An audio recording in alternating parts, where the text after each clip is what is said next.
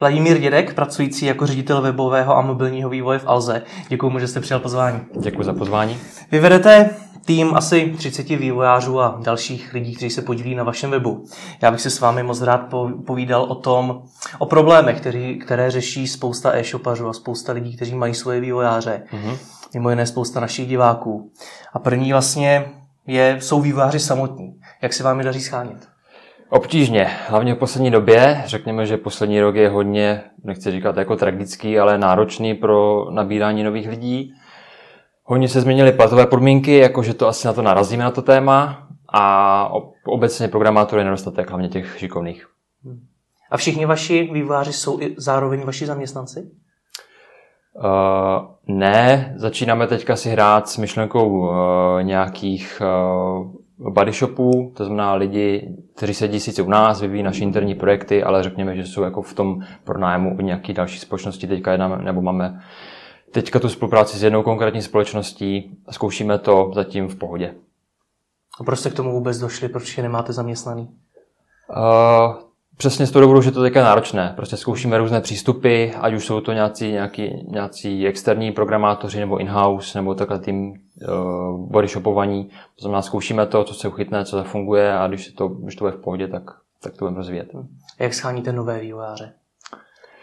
Tak když teďka odhlédnu těch standardních, řekněme, principů, to znamená dát to na jobsy nebo někam Jasně. na internet, tak... To funguje mimochodem? Moc ne. Tak se snažíme jít těm programátorům blíž, to znamená chodíme na ty career markety.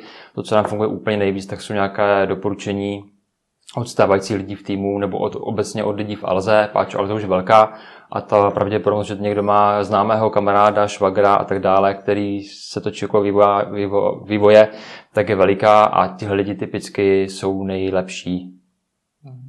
Myslíte si, že vám nějak pomáhá i to, že jste svým způsobem love brand?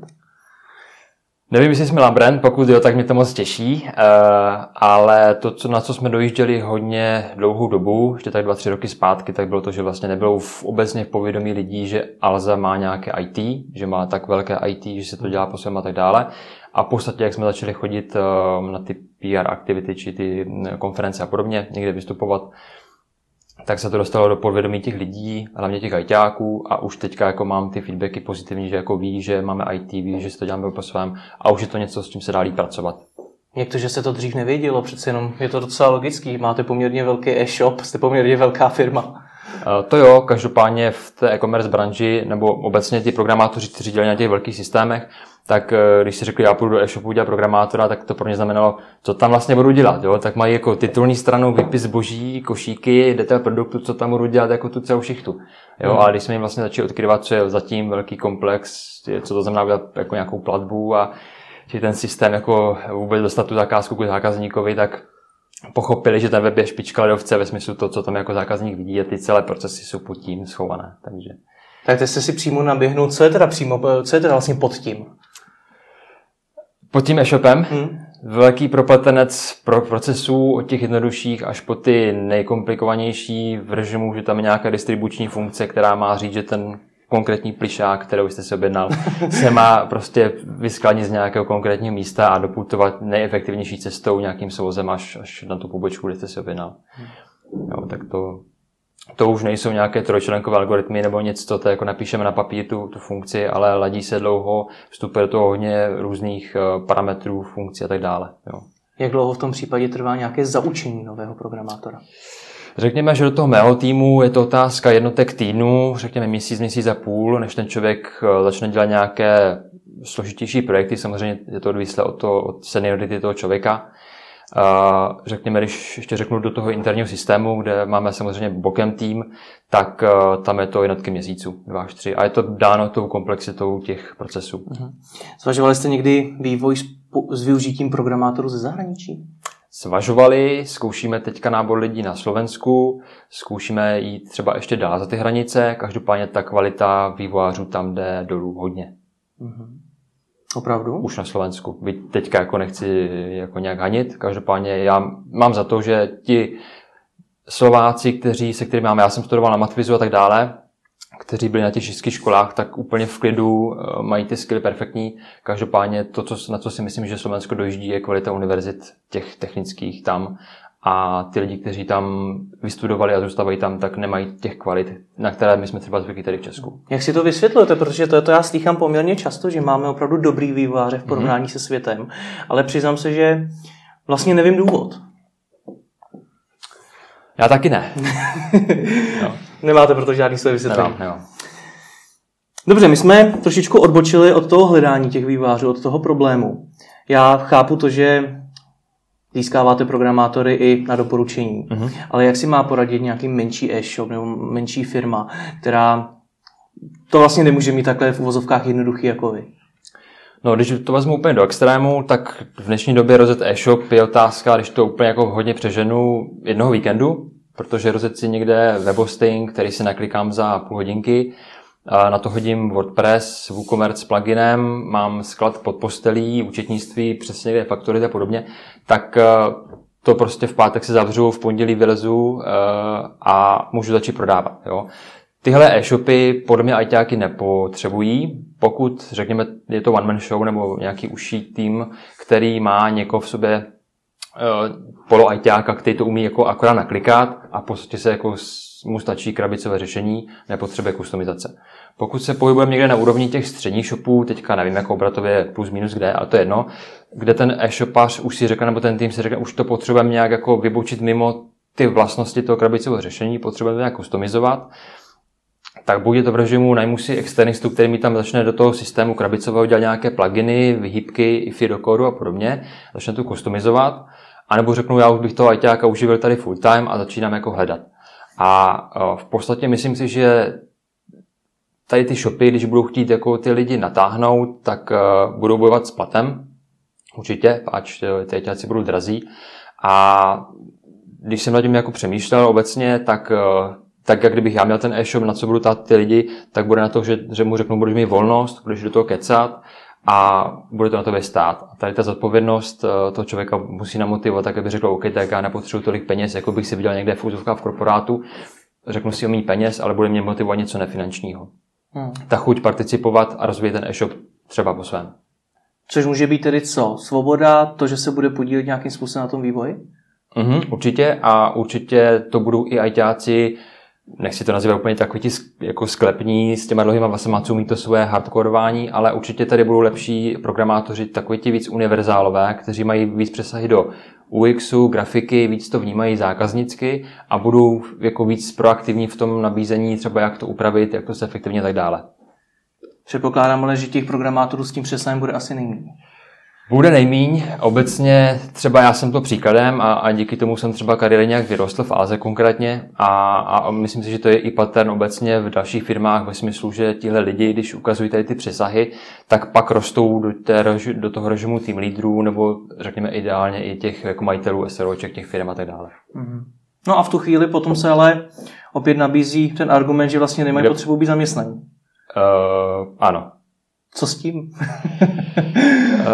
Co s tím, nevím. Teďka obecně těch e-shopů v minimální České republice je hodně. Já sám nemám žádné čísla říkající, kolik těch e-shopů z těch 35-6 tisíc něco takového jede vyloženě na těch krabicových řešeních, kolik lidí to dělá po svém a kolik lidí to dělá úplně po svém a la Alza. Jo? To znamená, já nemám tu zkušenost s nabíráním ajťáka do malého e-shopu, takže úplně to, co tady říkám, jsou jako moje hypotézy nebo tak, jak bych to dělal já. Jo?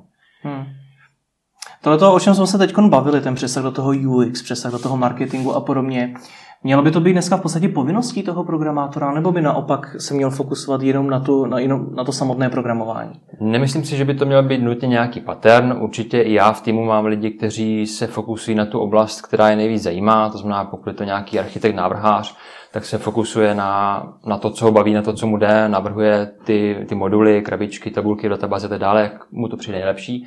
A pak tam mám samozřejmě kluky, lidi, které baví to, co bavilo mě, když jsem vyvíjel, to znamená přemýšlím nad tím zákaznickým přínosem, děláme ten e-shop pro lidi, to znamená, musí to být uživatelsky přívětivé, použitelné samozřejmě a ten vývojář na to má společně s tím UXařem samozřejmě ten největší podíl, jak to spolu myslí. Páč ten UXař říká, jak by to mělo fungovat, ale ten programátor zná ty technologické možnosti. Jo? Ví, že tam někde je nová knihovna, která mu umožní dělat od nových efektů po nějaké možnosti optimalizace pro zařízení a podobně. Což ten výsař třeba typicky nemusí vidět nebo grafik. Pracujete vy sami ve firmě nějak na sebevzdělávání těch programátorů? Určitě. Určitě děláme nějaké pravidelně, lomeno nepravidelné školení obecně technologií pro ty ITáky mimo firmu. A to, co obecně v Alze funguje, nějaký interní školící systém ve smyslu, že já nevím, třeba já v Alze školím osobní efektivitu, páč je to téma, kterému se jako v osobním životě věnuju, a tak najednou jako mám otevřené školení, Vláďa školí prostě všechny, kdo se chtějí jako sebevzdělat, líp pracovat v Outlooku, a prostě můj kolega, který zastřešuje UX, má třeba vypsané školení, jak dělat UX. Jak zpracovat s Photoshopem a podobně. Jo, a ti programátoři zase fungují na úrovni, že máme nějaké týmové schůzky jedenkrát týdně a tam si vyměňujeme nějaké názory a typicky tam se děje to, že někdo řekne, já jsem teďka dokončil nějaký projekt, na tom jsem testoval nějakou novou technologii, myslím si, že by to zajímalo i vás ostatní, ať už to by to má knihovna nebo něco sofistikovanějšího, postup, cokoliv, a vezme si slovo a dá mu hodinku tam prostor a on řekne tomu celému týmu, takhle jsem to použil, takhle to má ty výhody, nevýhody, případně používejte dál. A tím každý z těch vývojářů zkouší něco svého a takhle se na zem inspirují. Přiznám se, že z toho nerozumím tomu, jestli je to povinné nebo jestli je to dobrovolné. Je to nepovinné, určitě. Ty témata, buď tam vyšla nějaká nová JavaScriptová library, tak to zajímá tým 6 lidí, kteří vyvíjí na frontendu, ale už to nezajímá ty backendaře, ty architekty. Když někdo řekne, tady jsem nainstaloval nějakou novou verzi SQL serveru, tak to zase zajímá část toho týmu. Jo? Čili to věřím, že dojedeme tu naši synchronizační schůzku a já řeknu, máte někdo něco pro brání a řekne, já mám připravené školení na tohle téma a půlka týmu se sebere, jde pracovat a zbytek tam sedí a poslouchá a ptá se.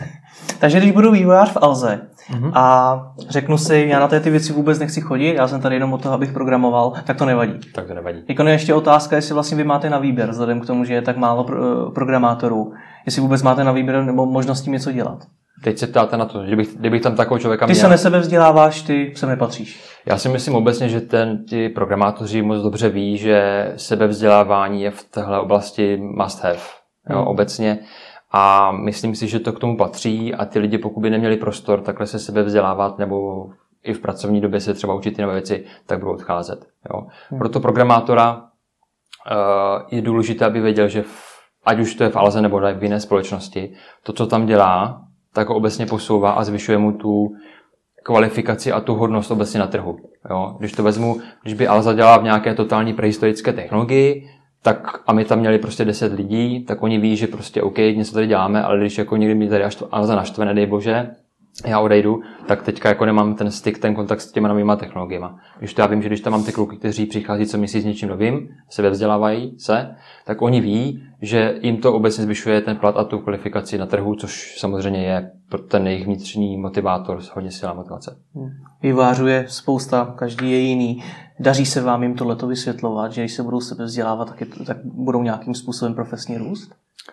Já si myslím, že tohle zrovna jako nemusím nikomu vysvětlovat a oni to moc dobře ví. Oni moc dobře ví, že když přestanou se sebevzdělávat, začnou stagnovat, tak jako končí v IT a maximálně sourežimu, tak OK, teďka přestávám mít ten styk, nebo jediný rozumný případ, když to ještě takhle řeknu, kdy jako ITák si může říct, jako, že přestávám mít tenhle styk na té nejnižší úrovni těch novinek, tak jsou lidi, kteří přichází z těch programátorů, těch tým lídrů a manažerů a ten čas, kdy programují místo těch 8 hodin denně, přechází do 2 až do 0.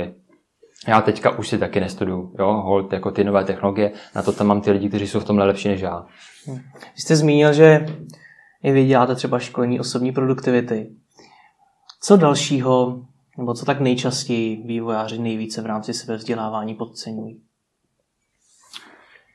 Souvisí to s tím vzděláním na vysokých školách.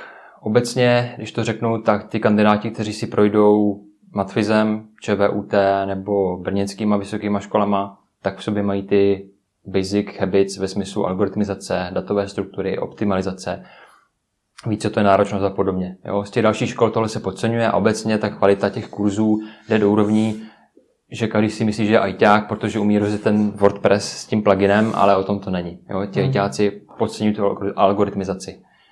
Ta technologie už je něco, co se dá naučit za týden, za 14 dnů. Jestli Java nebo .net nebo něco jiného. Ti šikovní lidi tak umí přecházet co měsíc to jiná technologie. O tom to není. Ale v každém tom jazyce platí podobné věci. OOP a tak dále. Jo. A co by tedy měli dělat, možná následují studenti Matfyzu, tak v čem dalším by se tady měli se bezdělat? Protože ono je to hodně UX, marketing, cokoliv. To znamená, ten člověk z Matfyzu, jako jsem byl já, ví, že teďka mají do toho kariérního světa a něco začít dělat. Já předpokládám, že musí nějakým způsobem v průběhu a ne týden předtím, než je do kariérního světa. Ano, jo. Třeba když to vstanu na ten můj životní příběh, tak já jsem začal programovat už při studiu, což mi hodně pomohlo v tom, že jsem měl to srovnání v reálném čase. To znamená, ten profesor mu říká, takhle se to dělá z toho akademického světa a já jsem věděl, jak je to v praxi. Čiže to tak funguje, či jsem si to potvrzoval, nebo vyvrátil typu jako tady píšem po 158, jak se řadit datové pole, ale přece v praxi na to mám dvě funkce, kterou tam pustím, ona je zoptimalizovaná a je to. Jo. Liší se to hodně, to, co se učí na školách a ta jaká je realita? Jak kde? Já mám za sebou Matfyz a VŠE, což jsou taková jako kombinace podivná. Každopádně Matfyz, aspoň před těma 5 lety, byl v režimu, že tam byli spíš ti akademici a na VŠE, aspoň za sebe, co můžu říct, tak tam už byli lidi víc z praxe. Co tedy by se ten matfyzák nebo kdokoliv jiný měl sebe vzdělávat? Já si myslím, že lidi z Matfyzu nebo z ČVUT nemají problém s tím vývojem jako takovým, znalostí technologií a algoritmizací, ale myslím si, že by se měli dostudovat v těch víc soft skillech. To znamená, zase když to srovnám ty školy, Matfyz a VŠE, na VŠE je úplně totálně normální, že tam lidi říkají ty své názory, že si umí postavit, odprezentovat něco. Na Matfyzu ti lidi holt jako se bojí přihlásit a radši napíšou mail. Jo? A tenhle přístup prostě pro ty ajťáky z něj najednou dělá ty jako sklepní v úzovkách, když takhle přeženu, kteří jsou někde, dělají ten svůj core business a baví je to strašně, ale pak pro ten kariérní růst se s nich staví akorát specialisti. Když to ti, kteří jsou víc v režimu, že se umí prodat, umí to odprezentovat, umí mluvit v řeči biznesu, tak ti jsou na trhu teďka nejcennější. Na co se vy díváte při nějakém výběrovém řízení, nebo když hledáte nového programátora? Určitě jeho zkušenost a praxe. Já osobně se dívám i na vysoké školy, ale nedívám se, jestli dostudoval nebo ne, dívám se, čím si prošel. A určitě zastávám jako pohled takový, že i když ten člověk teďka neumí nějaké ty hard nebo soft skilly a vidím v něm toho talenta, který se to dokáže naučit, obecně ten přístup jeho vůči to přípravě na ten pohovor a tak dále v tom jednání, to, že když něco neví a další den, protože jsem mu dal vizitku, se mi ozve SMS-ku nebo něčím řekne, dostudoval jsem si to, už to vím něco. Tak to jsou pro mě teď dílčí kusy skládačky, které mě řeknou, ano, to je ten správný člověk. A radši najdu talenta, který teďka něco neumí, ale já mu dám půl roku toho svého času nebo času toho týmu, těch mentorů, a on se posune úplně neskutečně někam dál a bude přínosem pro tu firmu, než abych vzal teďka seniora, který řekne, já to dělám takhle, moc se mění nechci, takhle to dělám, takhle se mnou pracujte a hotovo. Ten člověk pro mě není zajímavý.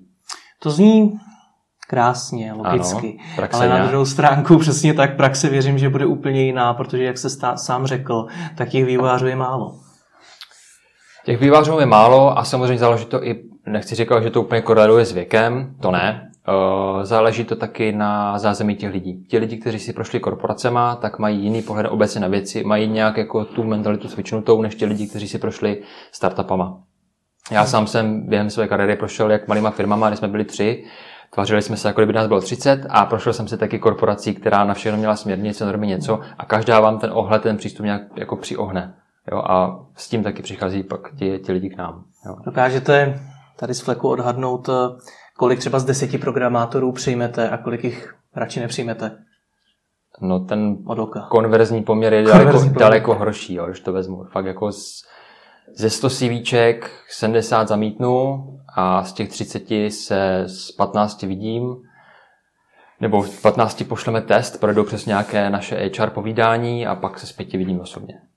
Takže ze 100 programátorů jich 5 vidíte osobně. Mm-hmm. To ještě neznamená, že jste je přijal. A pak jeden nebo dva nastoupí.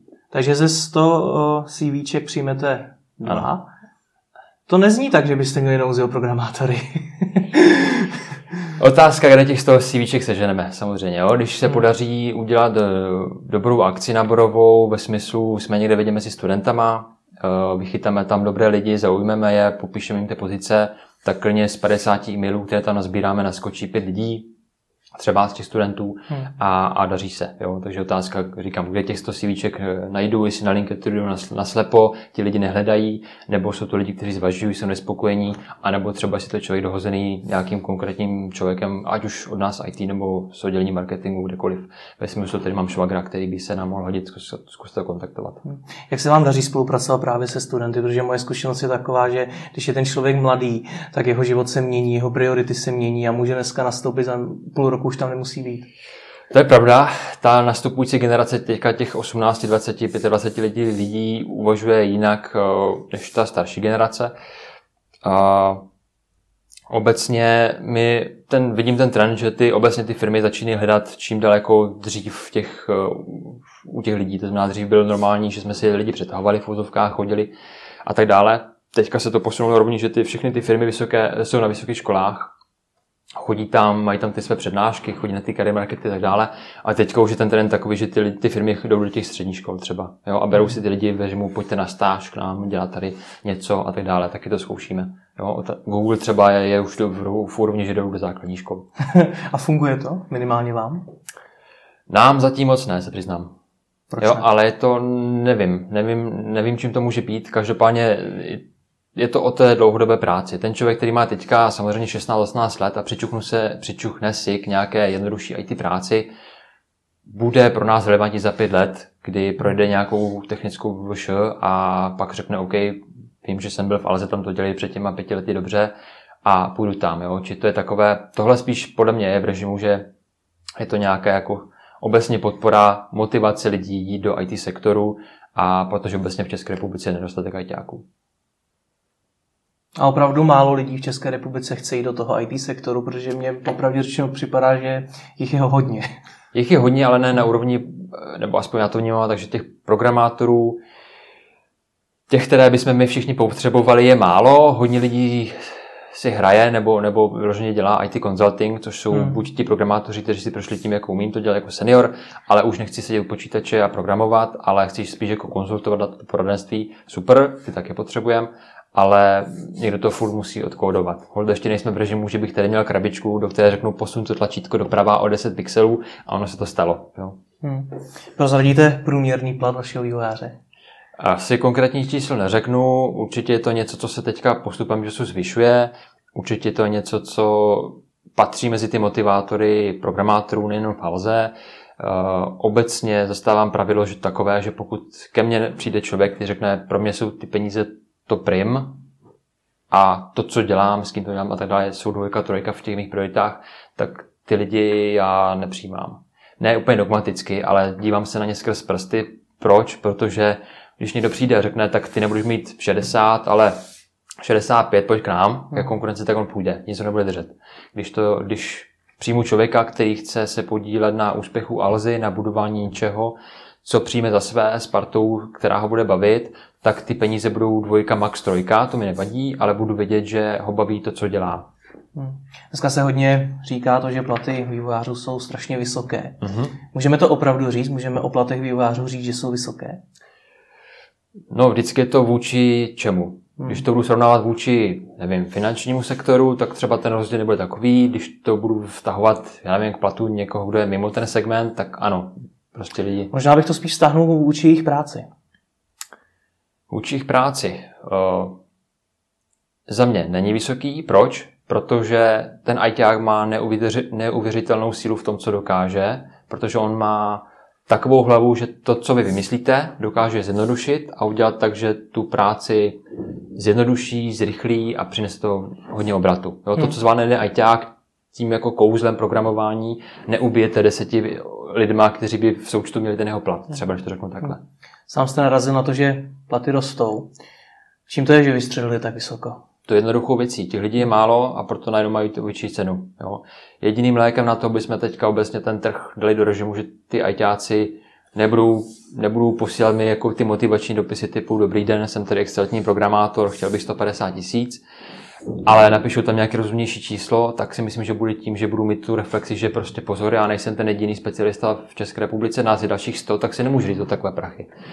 A tím se zase vracíme zpátky k tomu, aby ty vysoké školy produkovaly tyhle lidi nebo aby třeba do České republiky přišli lidi z jiných zemí, kteří prostě budou mít ty kvality, přebijou to a řeknou si méně peněz a tak dále.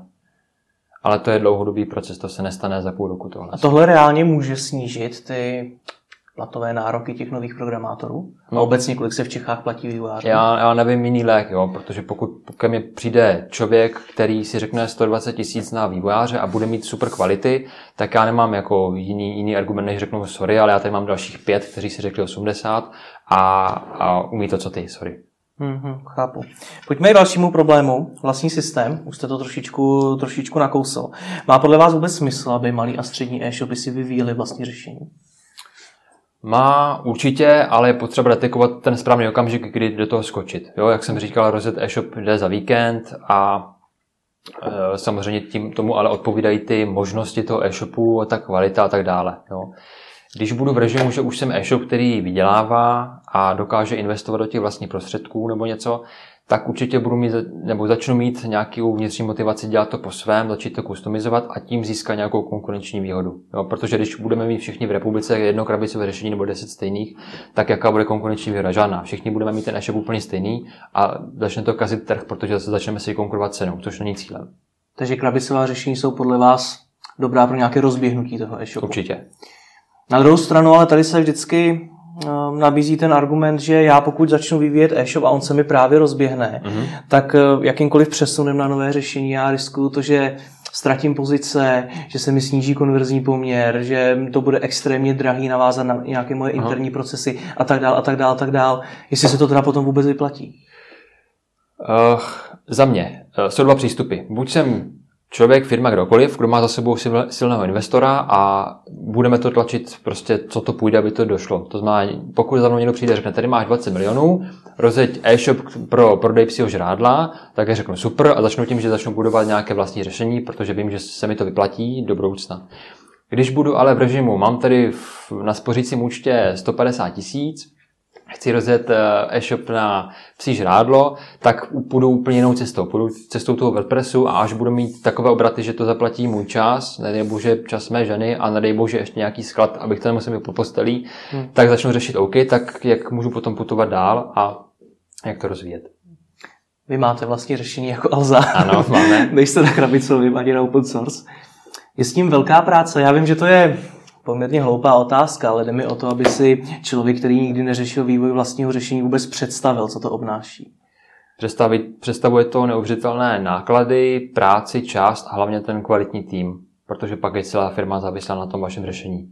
A vlastně, když je to vaše řešení, tak držíte nějaké unikátní know-how těch procesů, to fungování a o to se musíte nějak starat, rozvíjet to a hlavně to pořád udržovat jako nějakou tu svou konkurenční výhodu. Jo, to znamená, pokud Alza teďka má nějaké své řešení unikátní, tak jí to dovoluje poměrně snadno a efektivně dělat inovativní projekty, přístupy, rozvíjet ten e-commerce trh nebo dělat nejenom ten svůj web, ale mobilní aplikace, obecně ty projekty po svém. Jo, protože když bychom řekli, pojďme rozjet AlzaBoxy s nějakým krabicovým řešením, tak budeme někomu buď platit za kustomizace něčeho a pak to třeba ještě, oni pak řeknou, my to nabídneme všem, že a pak my ztrácíme tu unikátnost. Když to je naše, tak... Chápu situaci Alzy, která je přece jenom trošičku odlišná než většina českých e-shopů. Nicméně já, když budu ten malý střední e-shop a budu v situaci, kdy budu zvažovat to, jestli chci jít do vlastního řešení, kdy se mi vyplatí víc investovat ty peníze do toho vývoje a kdy je nalejt do marketingu? Nevím, jestli jako dokážu odpovědět na tohle.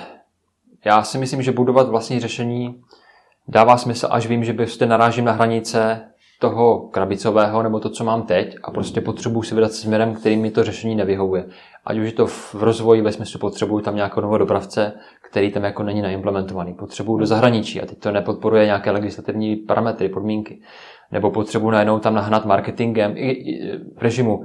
Potřebuji tam nahnat teď jako 1 milion lidí na sezónu, ale vím, že mi to tak krabicové řešení neutáhne výkonově třeba, nebo bych se jako nedoplatil, prostě, že to mám někde v cloudu a mám ten pricing dělaný podle toho, kolik mi tam proteče lidí. Tak tohle jsou ty momenty, kdy si musím říct OK, začnu dělat to vlastní řešení. Na druhou stranu tohle rozhodnutí musí přijít ve volný okamžik právě proto, že to vlastní řešení neuděláte den na den. A to je prostě otázka jednotek měsíců až třeba jako roku, než si vybudete e-shop. Když to vezmu úplně from scratch, jo? Když to vezmu v režimu, že to postavíte na něčím už stávajícím a uděláte na něm nějakou svoji vrstvu, tak to třeba bude rychlejší. A když se tedy rozhodnu vyvíjet vlastní řešení, tak s čím do toho vlastně mám jít? Protože hodně e-shopů to udělá tak, že si najme jednoho vývojáře, a teď vám nahrávám, že to asi nebude ta ideální situace, ano. A s ním začne vyvíjet to řešení. No a potom se to v půlce rozpadne. Tam je hodně důležité, když je tam ta hlava, ten e-shopař, který to táhne myšlenkově, tak jestli ví, co chce. Protože mít ajťáka je jedna věc, ale dobře ho úkolovat je druhá věc. To znamená, samozřejmě pokud já mu budu dávat s proměnutím krabiny k tomu, aby tam dělal nepodstatné věci, tak a nepofrčí ten e-shop, tak pak to programátora to nebude bavit, protože řekne, já tady dělám něco, co nefunguje. Jo?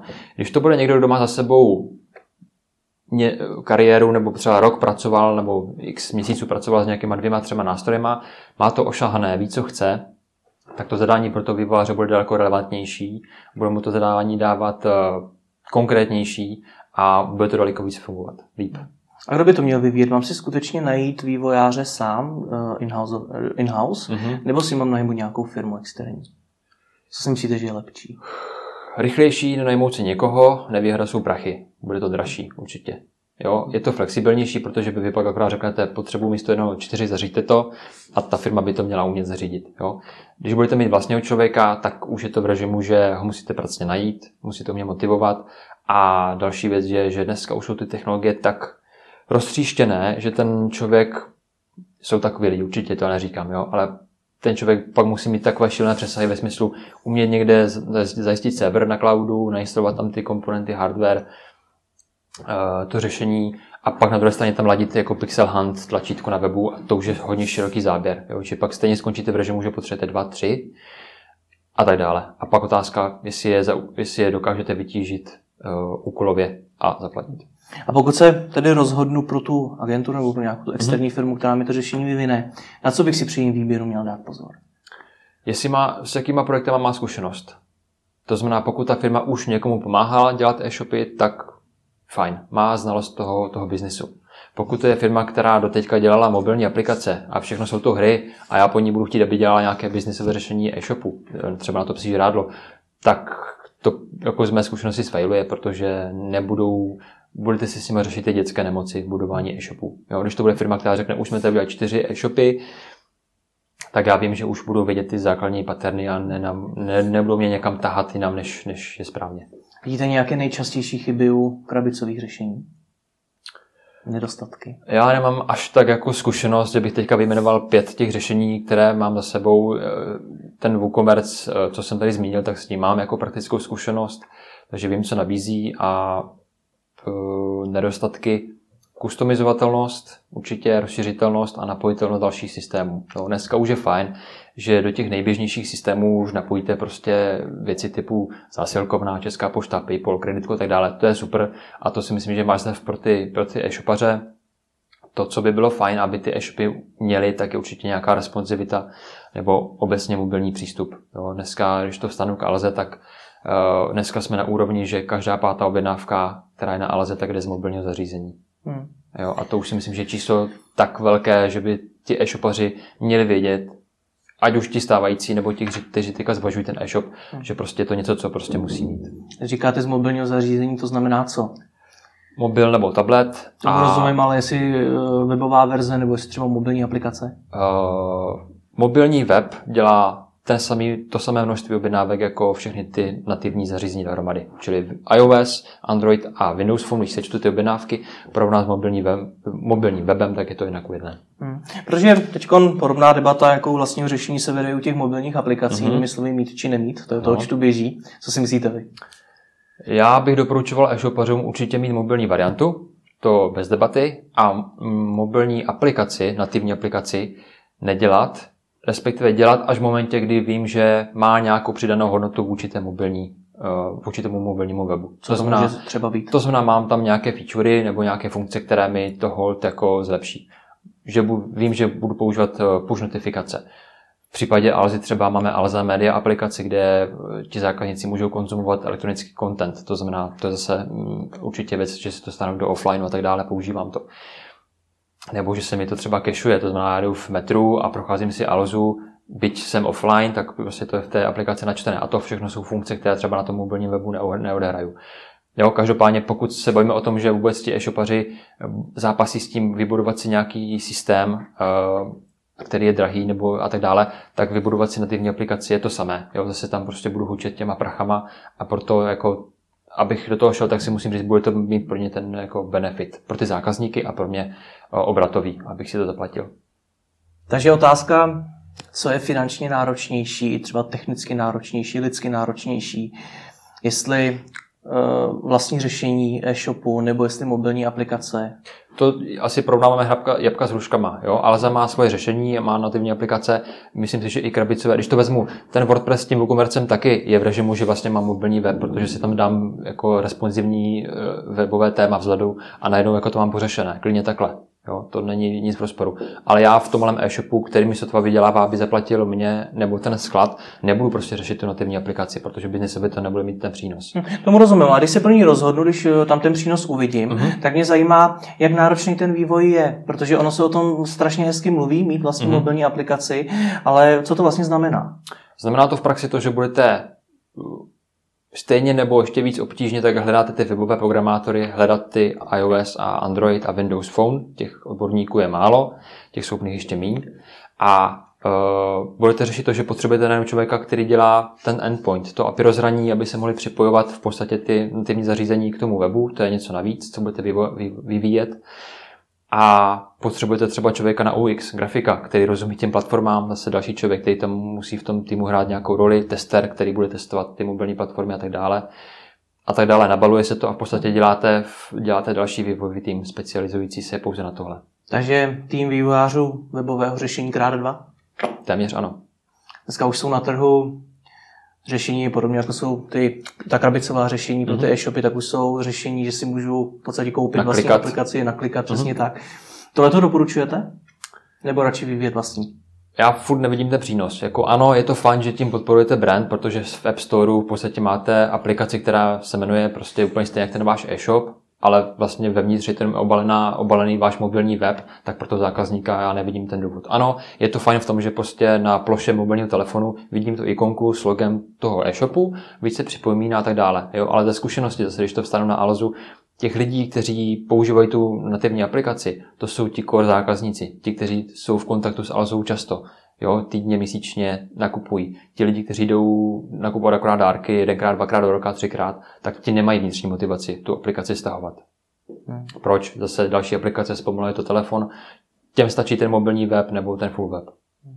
Po tomhle, co říkáte, má vůbec smysl se dívat na takové ty grafy a porovnání ve stylu, jaký máme konverzní poměr na webu, jakou máme průměrnou hodnotu objednávky na webu versus kolik to dělá na mobilní aplikaci. Má to vůbec smysl teda? Smysl to dává, z pohledu byste věděli, kdo nakupuje tam a tam. Jo, samozřejmě, když to vezmu, tak my se třeba díváme, jak se liší chování zákazníků těch Appleařů a Androidistů a jak mají třeba komerční poměry oni, jakou mají průměrnou objednávku a tak dále, obraty. A to porovnáváme s tím zbytkem a dává nám to zase nějaké měřítko toho. Na druhou stranu, dneska ti lidi používají 2-3 zařízení a detekovat, kde se o tom dozvěděli, kde si o tom poprvé přečetli a kde to vlastně doklepnout ten nákup, je těžké. Jo. Je to zase per sortiment zboží, protože když mi dojde toaleťák a budu chtít koupit do AlzaBoxu na Alze, tak vytáhnu telefon, 2x kliknu, protože mám Alza Premium, tak tam mám dopravu zdarma a je to. Neřeším to, klidně to udělám. Ale když jsem v režimu, že vybírám notebook, tak na tom mobilu už to vybírá hůř. Jo? Když jsme u piva a řešíme prostě, vy mi doporučíte notebook, tak já se ho najdu na mobilním webu nebo na té nativní aplikaci, dám si ho do oblíbených a pak se na to podívám večer doma na počítači a nedej bože ho třeba koupím. Jo? To znamená věci typu lednička, mobil, notebook, tyhle věci, které vybírám 1x za 2 roky, 1x za 5 let, tak to ti lidi dělají, to je to vážné rozhodnutí, to dělám na webu. Ale koupit si kabel, cokoliv drobnějšího, ty lidi už si zvykli to kupovat tady. A Android nebo iOS? Co vyvíjet? Pokud chcete zasáhnout větší masu, tak Android. A jak byste to vyporovnal z hlediska vaší zkušenosti, jakožto Alzy, ty uživatele? Jak se chovají ty zákazníci na iOS a na Androidu? tak obecně asi řeknu to, co všichni tuší nebo ví, a to je to, že lidi na Androidu jsou obecně zvyklí, nebo nejsou obecně zvyklí platit za věci. Nejsou zvyklí za příplatky, za prémiové věci a tak dále. To znamená, i to nákupní chování tomu odpovídá, kupují si levnější zboží, méně často, spíš třeba brouzdají tím webem. Když to ti lidi, kteří jsou na těch Apple platformách, ať už je to iPad nebo iPhone, tak jsou víc zvyklí tam kupovat věci, nemají problém zadat tu kreditní kartu, dělají víc opakovaných nákupů za vyšší ceny a tak dále, Jsou prostě budžetnější v tomhle. Se neustále bavíme o tom něco vyvíjet, vlastní e-shopové řešení, webové, vlastní aplikaci mobilní. Má to vůbec do budoucna smysl získat nějakého dlouhodobého vývoje? Kam se bude e-commerce vůbec vyvíjet? Teď se ptáte, jakým směrem? Když se podíváme na to, jak rostou velcí hráči, mimo jiné Alza, ale i další, jak rostou velcí světoví hráči, jak rostou různé platformy, ano. Tak jestli se dneska vyplatí investovat stovky tisíc, miliony korun ročně do vývoje vlastního řešení? No samozřejmě to je další téma. Pokud já budu v režimu, že chci prodávat nějaký sortiment něčeho, tak budu stát před rozhodnutím, OK, budu si budovat nějaký svůj brand, udělám si special doménu, rozjedu tam nějaký typ řešení, ať už krabicového nebo vlastního, anebo využiju nějaké už stávající portály, takové ty markety, to znamená, ať už jako je to Aukro, nebo je to jiná platforma tohoto typu, eBay a tak dále, Amazon. A spokojím se s tím, že jim dávám holt nějaké procenta z toho prodeje, ale vlastně mám ten marketing pořešený přes ně. To znamená, tu platformu neřeším, jsem na tom jako za nula ve smyslu těch ať už jednorazových nebo pravidelných plateb, ale holt si ukraju z té své marže. Jo, a pokud ten člověk řekne, já nevím, jestli se tyhle diáře budu prodávat, tak to zkusím na Aukru, když jo, tak budu zvažovat vlastní doménu a tam klidně WooCommerce. Pokud po půl roce se mi to rozjede, tak začnu řešit, jestli to nedám někam jinam a tak dále. A takhle bych postupoval třeba laicky já. Jak podle vás ta budoucnost bude vypadat? Budoucnost e-commerce, takové oblíbené téma. No za mě určitě bude docházet k dalším konsolidacím trhu.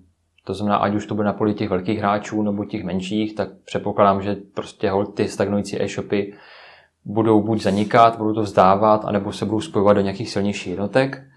A myslím si, že ty e-shopy, doufám, že přijdu do režimu, že nebudeme si konkurovat primárně cenou, ale kvalitou služeb a každý se vyprofiluje nějak. Jo? Tak, jak se profiluje, já nevím, ČVUT nějak specificky, Alza nějak specificky a tak dále, tak ti lidi si najdou ten svůj love brand. To já nerozporu a to je v pohodě. Jo? Ale otázka, jestli prostě ty lidi, nebo ty e-shopy do toho jako dostanou se myšlenkově. Jo? Nebo zůstanou těch krabicových řešení, budou furt mít ty stejné obraty, zůstanou a řeknou, já to prostě chci dělat v pohodě a pak najednou zjistí, že tady je Amazon nebo Alza a ti rostou a oni vlastně končí. Kdo tedy přežije? Silní hráči, věřím v ty, co budou mít ty svoje vlastní řešení, takže tím jako motivují ty e-shopaře to udělat. A určitě ty, kteří se nebudou bát expanze do zahraničí, páč český trh je nějaký, ten se nasytí, nebo už nasytil a ty lidi budou chtít, nebo ty firmy budou chtít jako jít dál. A pak je velká otázka, co se stane, až někdy, otázka kdy, přijde nějaký silný hráč do Česka, ať už to bude AliExpress, nebo Amazon, nebo kdo další, netuším. A co se stane pak? A to je velký otazník, tam nemůžu odpovědět, tam je to téma samozřejmě, které v Alze rezonuje. My máme nějaké své nápady na další projekty, které by měly Alzu posílit, ať už v Česku nebo v zahraničí, a které by vlastně měly podpořit tu myšlenku, že Alza nebude nikdy stagnovat, ale ten graf toho obratu hold, doufám, že meziročně pořád bude růst ještě dlouhou dobu. Takže když se zeptám, co to znamená pro vás, pro Alzu, jak tomu do budoucna chcete předejít, tak se asi nedočkám moc konkrétní odpovědi, co chcete. Konkrétních ne, byl bych sám proti sobě, kdybych teďka radil konkurenci, co má dělat. A může se stát, jsou taky takové ty teorie, že jednou budou všechny e-shopy třeba na Facebooku nebo něco podobného. Myslíte si, že to se stane? Ti silní hráči, ano, bude se to dít. Jo? Když dneska sociální sítě pronikají do secondary marketu, že začnou prostě prodávat bazarové zboží, tak z druhé strany půjde, já plásnu teďka Aukro, které začínalo na bazarové zboží, teďka má nové zboží a třeba se z toho stane někdy sociální sítě. Jo?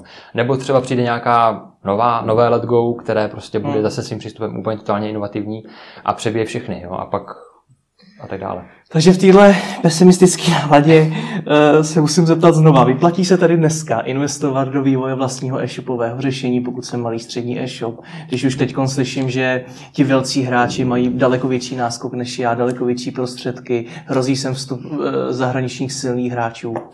Pokud to myslím vážně a mám ty nejenom finanční prostředky, ale mám i ten tým k tomu, abych se do toho zakousl a jel, tak věřím, že ano. Pokud jsem v režimu, že se v tom s prominutím jako plácám, zkouším různé přístupy, nejede to, neumím to prodat a tak dále, třeba ten sortiment je nějaký, který neumím prodat a tak dále, tak si myslím, že tohle by ten e-shop položil. Ve smyslu, zakousl by si větší soustav, než by zvládli. Na Facebooku, když jsem napsal, že s vámi budu natáčet rozhovor, tak napsal Karel Dietrich a ptá se, jak máte strukturované své aplikace a systémy. Jak máme strukturované? V podstatě Alza jako taková běží nad jedním enginem, nad jedním systémem. Ten systém je naprogramovaný tak, že v podstatě, když to řeknu laicky, podle domény se tomu e-shopu nebo tomu systému přiřadí nějaká konfigurace, která říká, že když napíšu Alza.sk, tak tam má být eura, má to být slovensky, má tam být nějaký strom kategorií a nějaké typy bannerů a tak dále. Když napíšu Alza.hu, tak to má být v maďarštině, mají tam být forinty a tak dále. Jo? A což nám dává tu sílu, že v podstatě dokážeme velice rychle a efektivně multiplikovat ty projekty. To znamená, ten projekt, který my uděláme primárně třeba pro český trh, tak takhle já dokážu zapnout pro zbytek Evropy, pokud tomu nebrání nějaké legislativní zábrany. Jo, což dává tu sílu v tom, že to, co se nám osvědčí na nějakém trhu, tak velice rychle zaimplementujeme do dalších trhů. Teď mě ještě tak opravte, ale tuším, že vy jste nedávno přecházeli na novou technologii, nebo jste to celý překopávali. Tohle se stalo v podstatě s mým nástupem do Alzy před těma 5 lety, kdy v podstatě my jsme jeli nad starýma ASPčkama a vlastně jsme přecházeli na ASP.net, či novější technologii, která zase dala nějaké možnosti rozšiřitelnosti a na tu technologii jdeme teďka pořád. No, to už není nedávno, 105 let, ale jaký to je takovýhle přechod, takhle překopání vlastně všeho? Byla to zajímavá zkušenost. My jsme nepřicházeli úplně tak, že bychom vybudovali tu novou verzi bokem. Byla to přechod, kdy jsme v podstatě měnili akorát nějakou vrstvu té architektury, to znamená, řekněme, že databázy, ty všechny data, které tam byly, tak jsme vlastně měli stejné, akorát nad tím ten jako ksicht. Prostě jsme měnili to fungování, to renderování, design a tak dále a v podstatě tím se spláchly 2 věci, jednak možnost rozšířitelnost do budoucna, redesign jako takový a potom následně v podstatě rok potom přepisu jsme vlastně začali rozjíždět mobilní web jako speciální verzi našeho webu. Okay. Vy toho vyvíjíte strašně moc. Máte ještě i další projekty vedle toho. Beru to jako pochvalu. Dobře. Jak určujete priority? Čemu se vlastně budete věnovat? To je topik, který rezonuje firmou furt od rána do večera. Je to něco, co řeším denně. V podstatě poslední verze, kterou jsem jako vymyslel s klukama v týmu a která zatím nějak rozumně funguje, nějaká úplně jako naše jako metodika, kterou jsem někde jako očihnul ze zahraničí, trošku jako modifikoval. V podstatě jako to fungování, nebo takhle, svatým grálem prioritizace by byl stav, kdy máme takhle jednu frontu, v ní máme ty úkoly seřazené podle přínosnosti, pro zákazníka, pro firmu, biznisové a tak dále. A první programátor, který skončí s nějakým úkolem, tak si vezme ten první, udělá ho a takhle máme vždycky jistotu, že to, co je nejefektivnější, s nejlepší rojkou a tak dále, tak se udělá co nejdřív. Proč to tak nefunguje? Proč to tak nefunguje? Protože vypočítat tu přínosnost není úplně easy a ono to jako úplně objektivně nejde. Jo? To znamená, pojď, ale když se vrátím k té otázce, tak jsme si vymysleli nějakou vlastní metriku. Když to řeknu hodně ve zkratce, říkáme tomu ICE, zkratka. A v podstatě to je nějaká myšlenka toho, že každý ten úkol ohodnotíme podle toho, jaký to bude mít dopad, i jako impact. To znamená, ať už že to přinese obrat, nebo to něco ušetří. C jako confidence, to znamená se jako jistotou, já tvrdím to, že to přinese ty prachy, a E jako easiness, čili s jakou jednoduchostí, lomeno za jakou dobu to já vyvinu. To znamená, mám tady projekt typu, nevím, Alza Premium a řeknu si, ten projekt vydělá 10 000, tak tomu dám nějaký index 0 až 10 třeba, nebo 1 až 10. Confidence bude třeba 8, věříme tomu, protože kopírujeme nebo jdeme ve stopách Amazonu, to znamená, věříme, že když to funguje Amazonu, to bude fungovat nám. A Ečko říká, nevím, bude to stát 60 do vývojových časů, či je to koeficient, už je to jako nějaký středně náročný, tak je to třeba 5. A v podstatě já vynásobím ty 3 čísla, dám mi to nějaké jedno číslo, které budu říkat za nějakou jako effectivity score, za to i score, a pak takhle mám těch 500 úkolů, které se řadím sestupně podle IC score a řeknu tomu programátorovi, který dokončí ten úkol, vem si stop 5, si vem cokoliv, co zvládneš, na co máš skilly a udělej. Jo, ale pak se to přetransformovává do režimu jako definice těch 3 čísel, respektive ta easiness je dána odhadem programátora a řeším akorát jako biznisově vždycky s tím člověkem, který z biznesu přijde a řekne, mám tady marketingovou kampaň, pomej zrealizovat, a řeknu, bude to stát 20 hodin a ty mi řekni, co to přinese s jakou jistotou, a pak to vždycky padne do té fronty. A kde všechny tyhle ty informace, těch 500 úkolů, ale zároveň i jejich zadání, což asi taky nebude jedna věta, kde to všechno máte? Máme v vlastním interním systému, kde máme přímo jeden z modulů, je v podstatě nástroj pro práci s tikety, to znamená ticket rovná se zadání úkolů s nějakým popisem, s nějakým referentem, jak tomu my říkáme, to znamená člověk z biznisu, z toho daného oddělení, které jako vyprodukovalo tu myšlenku, to zadání, a pak samozřejmě se tam nějaká množina programátorů, kteří to řeší a tak dále. Jak mezi tím vším ale udržujete nějaký rozumný poměr mezi tou rutinou a mezi těmi inovacemi?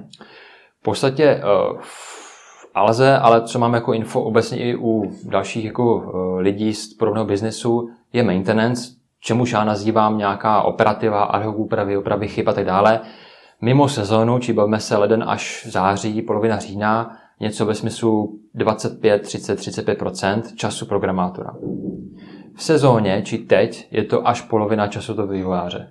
Jo, což je, zní jako šílené číslo, že jako 4 hodiny denně ten programátor nedělá nic, než že jako opravuje chyby a dělá drobnější úpravy, které nesouvisí s těma rozvojovými projektama.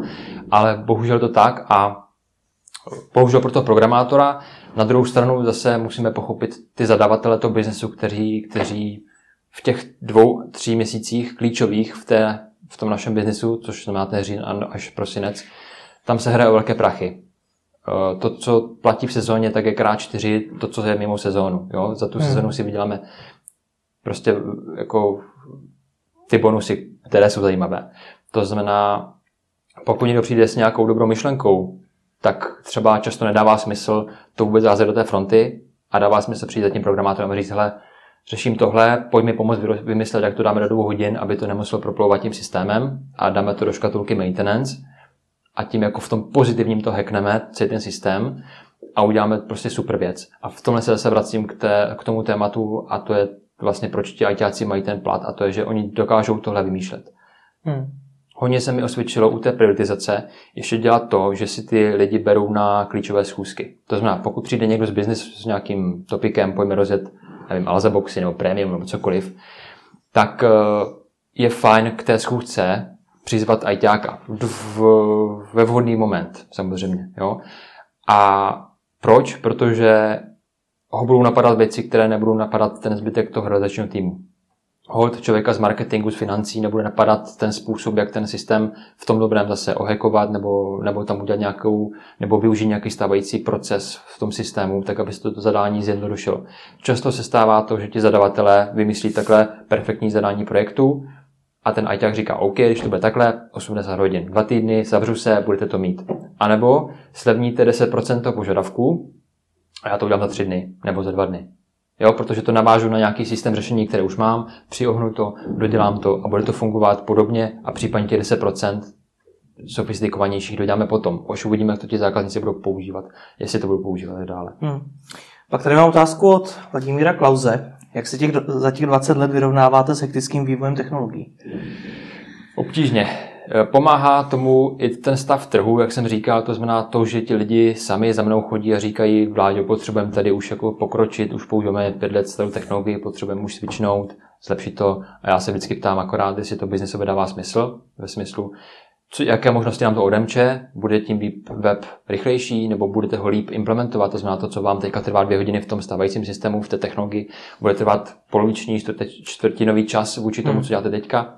A nebo třeba argument častý je, hold, ta technologie, kterou používáme, přestává být podporovaná Microsoftem nebo někým jiným, hold, potřebujeme switchnout. Jo, a tak to už jsou argumenty jako... To je druhá část vlastně otázky a Vladimíra Klause. A jako Delphi vývojáři mě zajímá, jak a zda jste řešili, že Delphi možná skončí. Nějaký plán B na převod třeba do C a tedy obrovské náklady na nové lidi technologie. To téma je teďka aktuálně v Alze hodně rezonující, aktuální a v podstatě v rámci jednotek měsíců se pustíme do přepisu vlastně toho interního informačního systému, který aktuálně je psán ve starších technologiích a vlastně zvažujeme, jaké technologie teďka použít k tomu, aby zase to nebylo v režimu, že to za 3 roky přepisujeme. Jo. To znamená, tam se nabízí zase, jako jestli dotnet Java a tak dále, jaké frontendové řešení a tak dále. Je to pro vás hodně špatná zpráva, tohle stop, protože i Vladimír naráží na náklady na lidi. Je i není. Dobrá zpráva je to proto, že teďka, aspoň já v to věřím, dokážeme tím teďka namotivovat ty lidi, kteří zvažují o změně práce a řeknou si do Alze jo nebo ne. To, co často vídám u těch pohovorů nebo obecně u té motivace těch lidí, ty lidi baví dělat něco od začátku, podílet se na tom, díky tomu si vezmou to řešení za své. Je to jejich dítě, které si udělali from scratch. To znamená, když teďka řeknu, že Alza začne dělat velký systém, komplexní po svém, znova na úplně totálně nových technologiích, tak já věřím, že teďka v těch ajťácích to jako zarezonuje, že si řeknou, super, to by mě bavilo. Jo? Když někomu řeknu, pojďte psát tady, upravovat systém, který už tady máme 25 let, je tady v archajických technologiích, tak koho tím nelákám nikoho. Rozumím.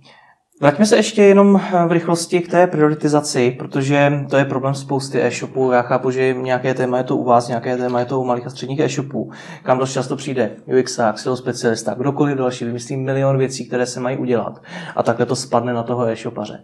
Jak byste jim doporučil určit priority? Čemu se věnovat jako první? No jednak problém je ještě v jiné věci.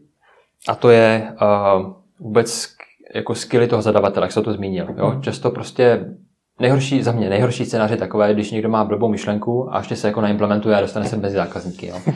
Takže aby jsme tohle eliminovali, tak třeba minimálně v Alze to řešíme tak, že v podstatě máme někoho, a to je vedoucí UX a vedoucí toho webového vývoje, dva kluci, kteří v podstatě dělají tu bariéru ve smyslu, že když chodí lidi s těma zadáníma, tak jim dávají tu zpětnou vazbu typu tohle je kravina, tohle už máme, akorát stačí tady zadat v administraci nějaký jiný parametr, vlastně to máš, nebudeme to vůbec dělat, nebo to je super, pojďme, já ti pomůžu to prioritizovat. A tenhle nárazník si myslím, že je potřeba, protože ti ajťáci nemají ten skill říct ne. Jo, jsou hodní, chtějí všem pomoct a potom se ztrácí jako ta úroveň, že kdo víc řve, kdo víc jako mluví nahlas, tak ten si to prostě prosadí u toho ajťáka a to si nemyslím, že je dobře. Musím se na to zeptat, vím, že se na to bude těžko odpovídat, ale vy to zaplatíte. Vy zaplatíte tyhle ty lidi, co na to budou dohlížet, ale co když tak velký rozpočet nemám?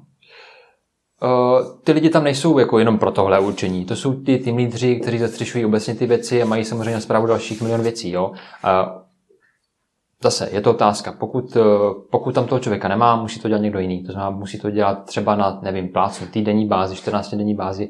Někdo, kdo má ten skill a kdo vidí trošku do toho IT i do toho biznesu, aby dokázal co nejobjektivnější jako zvalidovat tu přínosnost. Dobře, poslední téma, udržení těch programátorů ve firmě v dnešní silné konkurenci, kde se ty firmy perou, ty programátory, kde je lepší neříct ani jméno toho programátora. Ano. Jakou vy máte nějakou fluktuaci programátorů? Minimální a jsem za to moc rád. Ti lidi. A je to taky souvislé s tím, co jsem říkal na začátku. To znamená, peníze určitě u těch lidí jsou v té top trojce životních priorit, nebo proč pracují v Alze, ale není to ta první. A já to tak taky nemám. A je to přesně ten důvod, proč ty lidi u nás zůstávají, protože je baví ty projekty, baví je to, že firma roste a že mají i úzkou vazbu mezi s těma zákazníkama. Protože to, co ten vývojář u nás udělá, tak je v podstatě do týdne vidět mezi těma zákazníkama a má dobrou zpětnou vazbu ve smyslu to, co jsem udělal, tak ty lidi používají, anebo když ne, tak třeba ladíme ten systém tak, aby používali víc. To znamená, je to i to, že třeba ke mně chodí lidi na pohovory a ve smyslu, já dělám tady ve firmě ABC, ale buď mě nedovolí růst v kariéře, nebo se tam nemůžu vzdělávat, furt dělám v té technologii, anebo je to v režimu, já vlastně to, co dělám, nevím pro koho. Dělám prostě internetové bankovnictví třeba někde pro korporátní sféru, což je prostě nějaký sortiment lidí, ale to mě vlastně jako nenaplňuje. Když to řeknu jinak, u nás programátor, který tam udělá nový typ stránky nebo který udělá nějakou funkci, nějaký projekt, tak ví, že najednou, když to vystřelíme ven, tak to vidí prostě celá republika, celá Evropa, což jsou statisíce lidí denně.